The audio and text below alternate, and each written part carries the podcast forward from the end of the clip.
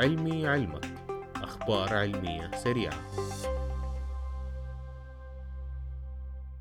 تقريبا ربع الطلاب في كل المراحل الدراسية بيكسروا لهم سن أو اتنين ده غير أسنانهم اللي بتسوس أو بتخرب من البيبسي والكولا والحلويات.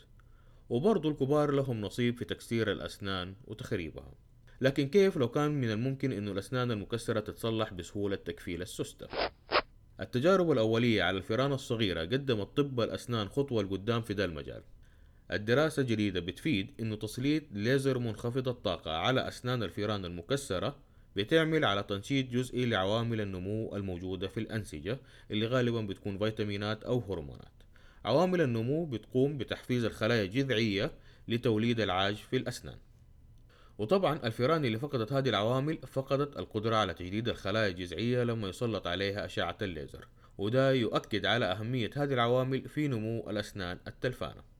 الدراسة تمت بقيادة الباحث ديفيد موني بمعهد هارفارد بيز ونشرت الدراسة في مجلة Science Translational Medicine وما زالوا العلماء بيبحثوا في تطبيق التقنية على البشر بنجاح. فهل حيكون مستقبل علاج الأسنان مجرد حزم الضوء؟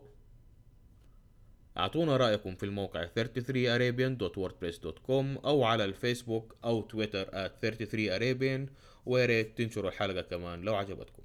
لهنا نختم الخبر. كان معاكم معالي مدرس وشكرا لاستماعكم.